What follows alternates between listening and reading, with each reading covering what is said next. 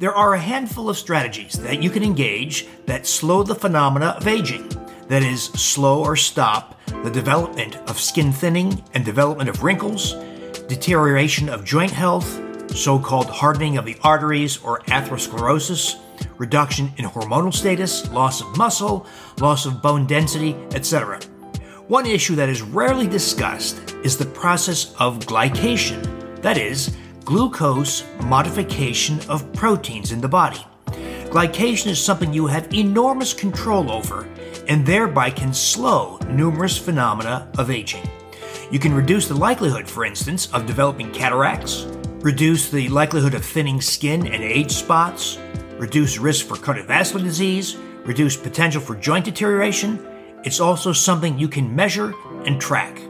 So, in this episode of Defiant Health, let's discuss how you can easily and effectively minimize the process of glycation and thereby take over this important aspect of aging. Later in the podcast, let's talk about Defiant Health's sponsors that include Paleo Valley, who provides fermented grass fed beef sticks, bone broth protein rich in collagen, organic super greens, and low carb superfood bars, and now 100% grass fed and finished pastured meats and BiotiQuest, who provides unique probiotics such as Sugar Shift to support healthy blood sugars, Simple Slumber to assist in obtaining healthy sleep, Antibiotic Antidote to help you recover after a course of antibiotics, probiotics crafted with the unique property of combining synergistic microbes. In this relatively brief conversation, I want to share with you some little known secrets on how to take control over many aspects of aging by addressing something called endogenous glycation. And all that means is, first of all, it's endogenous. It's a process that occurs in the body. I did make that distinction because there's also a process called exogenous glycation, that is ingesting things that lead to this process of glycation. We're not going to talk about that. That's not quite as important. That's a different kind of story. Today we're going to focus on endogenous glycation. That is glycation that occurs within the body due to the foods you eat. Now, glycation refers to glucose modification of proteins. That is, blood glucose, blood sugar, reacts with the amine group of proteins, the NH4 group of proteins. And this is an irreversible reaction. Once you have a glycation reaction, the reaction between a sugar, glucose, and a protein, it is irreversible. And this is part of the aging process as it occurs in virtually every organ of the body. Now, there's a low level of glycation going on all the time, even when your blood glucose, your blood sugar is normal, even while you're sleeping. But every time your blood glucose goes above 100 milligrams per deciliter, the glucose begins to react with the proteins in your body. So as you can imagine, if you had a bowl of oatmeal, which we're told is healthy, of course, right? And your blood glucose in a non-diabetic is about 150 milligrams, you are glycating like crazy. Or say you have a slice of pizza, conventional pizza, and your blood glucose is 170 as a non-diabetic, you are glycating proteins all throughout your body. Now, if it's, it's worse, if you're a pre-diabetic or, t- or type 2 diabetic, in which case a bowl of oatmeal in a pre-diabetic would typically give you a blood glucose above 200. In a type 2 diabetic, well, uh, towards 300. So those people glycate like crazy. And those are instances, those are examples of accelerated aging from this process of glycation, glucose modification of proteins. So blood glucose is something you want to pay a lot of attention to. In fact, one of the rules I have in my programs is the blood glucose no change rule. If you were doing finger stick blood glucoses, for instance, let's say you start at 90 milligrams per deciliter and you eat something 30 to 60 minutes later, after the start of that meal, we check another blood glucose, looking for the peak blood glucose. And we look for no change. So if you start at 90, you want a blood glucose of about 90, accepting that these devices are accurate to plus or minus about 10 milligrams. So if it went from 90 to 100, that's essentially no change. But if it went from 90, say, to 180, as it would say with a donut or a bagel, that means you're glycating proteins at a rapid rate all throughout your body, just like the pre-diabetics and type 2 diabetics do. So let's talk about some of the changes that can occur in the various proteins throughout the body. So if your blood glucose goes above 100 milligrams per deciliter and glucose reacts with the proteins in the lenses of your eyes, the so-called crystalline proteins in the lenses of your eyes. You develop opacities that adds up over time to lead to cataracts. If you glycate the proteins in your retina, it leads to deterioration of vision and can even lead to blindness long term. One of the proteins that's ubiquitous in the body in virtually all organs is collagen. Collagen is the structural protein in your in your skin, a dermal layer of skin, in your joint cartilage, in your brain, in your heart. Collagen is virtually everywhere in your body, and collagen is very glycation prone. So when your blood glucose exceeds 100, you glycate the collagen in your skin, in the dermal layer of skin. And that over time leads to fragmentation and deterioration of your collagen and it breaks down and your skin becomes thinner. And it also develops age spots. So glycation of collagen in the dermal layer of skin accelerates skin aging. If you glycate the collagen in your joint cartilage, joint cartilage is about 70% collagen. If you glycate that collagen in your joints, cartilage becomes brittle and stiff and it breaks down over time and that leads to bone on bone arthritis. So that high blood glucose via glycation also erodes your joint cartilage. The immunoglobulins, the antibodies in your, in your bloodstream that protect you from viruses and bacteria and other invaders is also glycation prone and it therefore impairs, it impairs your immune response. So those antibodies, those immunoglobulins are prone to glycation and impairs their ability to protect you from infections. Insulin is also glycation prone. So insulin, of course, is responsible for allowing blood glucose to enter the body's cells.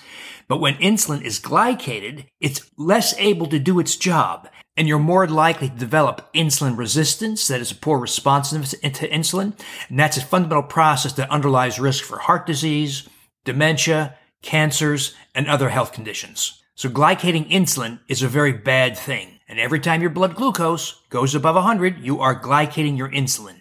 Now let's pause for a minute to let me tell you something about Defiant Health's sponsors. The Defiant Health podcast is sponsored by Paleo Valley, makers of delicious grass-fed beef sticks, healthy snack bars, and other products.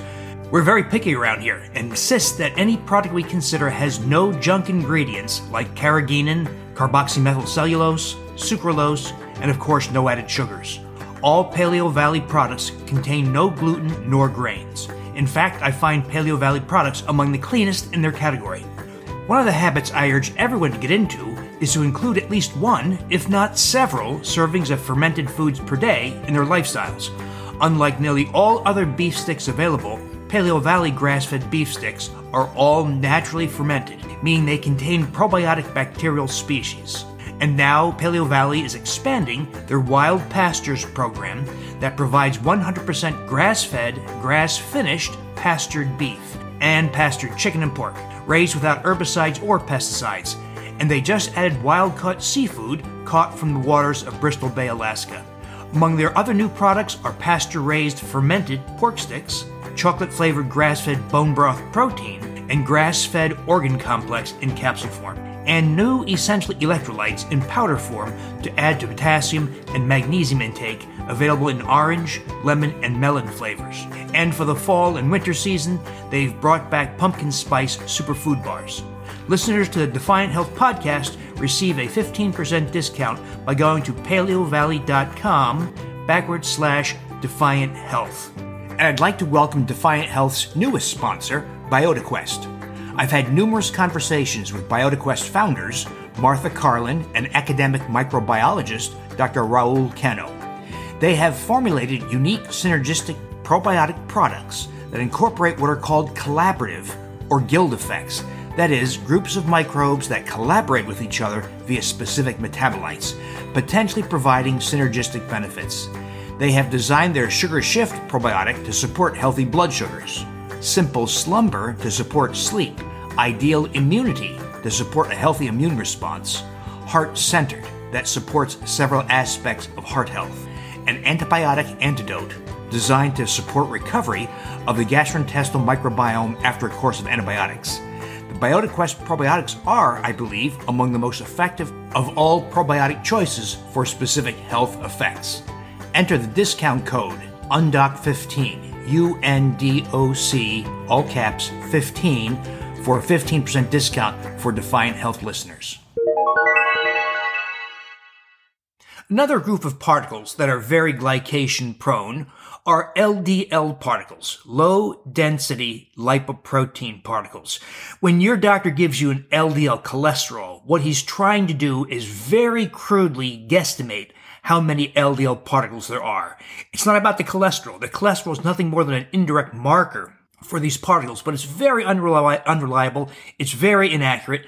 We can actually measure LDL particles. So let's focus on these LDL particles. LDL particles are glycation prone especially if they're abnormally small. So it's kind of a double whammy in that when you eat something that's made of sugar or the amylopectin A of wheat and grains, so any sugar or the starch of grains is converted to VLDL particles in the in the liver.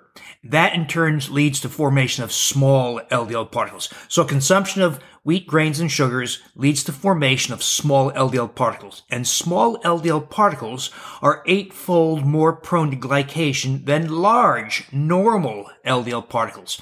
So you can see the double action here. You consume something that has the starch, the amylopectin A starch of, of grains or sugars, and your liver converts it to VLDL particles that in turn create small LDL particles that are glycation prone. That is how heart disease is caused by consumption of grains and sugars via small LDL particles that are very, very glycation prone. And so it's actually glycoxidized, glycated and oxidized LDL particles that leads to heart disease. You can see that this idea of LDL cholesterol is outdated, should not even be used anymore. It's glycoxidized LDL particles that are the actual cause for coronary disease, heart attack, sudden cardiac death. But it starts with consumption of wheat grains and sugars and then glycation of small LDL particles. Another group of po- uh, proteins that are glycation prone are some of the structures within DNA and the proteins that surround DNA. And that can lead to mutations and that can lead to such things as cancers. So that has to be better mapped out, but the research is suggesting that DNA and related proteins are glycation prone and that can be very dangerous. Now, you have access beyond doing fingerstick blood glucoses to keep your blood glucose from rising. That is my blood glucose no change rule. You also have access to another test, hemoglobin A1C, that common test that's meant to reflect your blood glucose over the preceding 90 days or so. Hemoglobin A1C is, is also glycated hemoglobin. So that measure gives you an idea how much you've been glycating the last 90 days or so. 90 days because that's the turnover rate of hemoglobin. Because recall that glycation is irreversible, but hemoglobin is constantly being turned over. So even though it's irreversible, the glycation process is irreversible, you get new hemoglobin that's then uh, susceptible to glycation. Now, what's an ideal level of hemoglobin A1C? We want to keep glycation right to a minimum. So we try to keep hemoglobin A1C to 5.0% or less. It's very typical in my programs that people have hemoglobin A1C values of about 4.7 to 4.8%, very low. Now, the doctor will tell you such things as 5.7% is okay. Is that true? It absolutely is not true. If you have a hemoglobin A1C of 5.7%, the doctor says, well, you're in the pre-diabetic range, but we'll just watch it, right? And doesn't tell you that the risk for cardiovascular death is 300% higher at that level and that at 5.7% you've been glycating the proteins in the lenses of your eyes, right? Kidney tissue, your LDL particles, your insulin, your antibodies, your joint cartilage, and you've been exposed to accelerated aging. So please do not accept that advice that hemoglobin A1Cs of say 5.7% or 6.3% are okay. They're not okay. Index of accelerated aging. So we try to get our hemoglobin A1C to 5.0% or lower. Now, how do you do all this? Well, it's easy. Don't eat foods that raise blood glucose, right? So what foods are those? Wheat, grains, and sugars. Those are the foods that raise blood glucose to very high levels and you thereby glycate the protein in your body. We also address common nutrient deficiencies, nutrients that are lacking in most modern lifestyles. Vitamin D, magnesium, iodine, and omega-3 fatty acids. And when you put them all together, you get a synergistic effect on minimizing insulin resistance. So when you're sensitive to insulin, that is, you don't have insulin resistance, your blood glucose tends to be lower. It doesn't tend to rise to very high levels. If you're insulin resistant, that is, the cells of your body, your brain, muscles, other tissues don't respond well to insulin, then your blood glucose tends to be higher. And you can have very high blood glucoses eating any kind of carbohydrate. Another thing we do is we address dysbiosis, disrupted microbial composition of the colon, and SIBO, small intestinal bacterial overgrowth. When you take action to correct your disrupted gastrointestinal microbiome, you reduce the process of endotoxemia. That is, the trillions of microbes living in your colon and small intestine live and die rapidly. They only survive for a few hours at a time. So there's a rapid turnover of trillions of microbes when they die, especially fecal microbes in the colon and fecal microbes that in so many people have invaded the small intestine, the 24 feet of small intestine. When those fecal microbes like E. coli and Salmonella die, they release some of their toxic components. And one of the toxic components is called endotoxin, a component of their cell wall. And endotoxin is able to enter the bloodstream, especially if those microbes have made it into the small intestine, because the small intestine is very permeable. So you get endotoxemia when endotoxin enters the bloodstream. And endotoxemia is a major driver of insulin resistance and thereby higher levels of blood glucose. So when we correct this situation, you have less endotoxemia and lower blood glucose and thereby less glycation. You've slowed the pace of aging. So there you have it.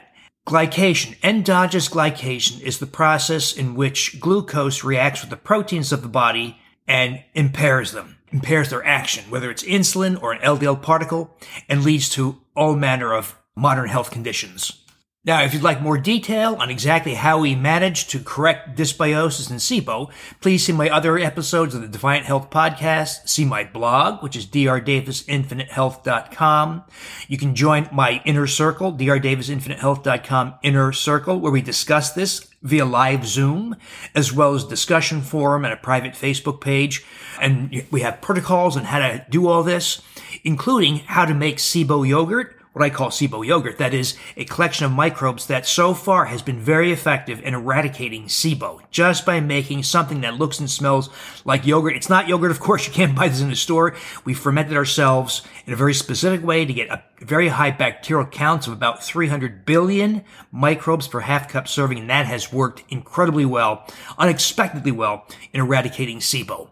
And of course, if you want more detail on the diet we follow, that is no wheat, no grains, no sugar, that's all detailed also in my blog. There are episodes of this podcast as well as my Wheat Belly book, especially the revised and expanded edition.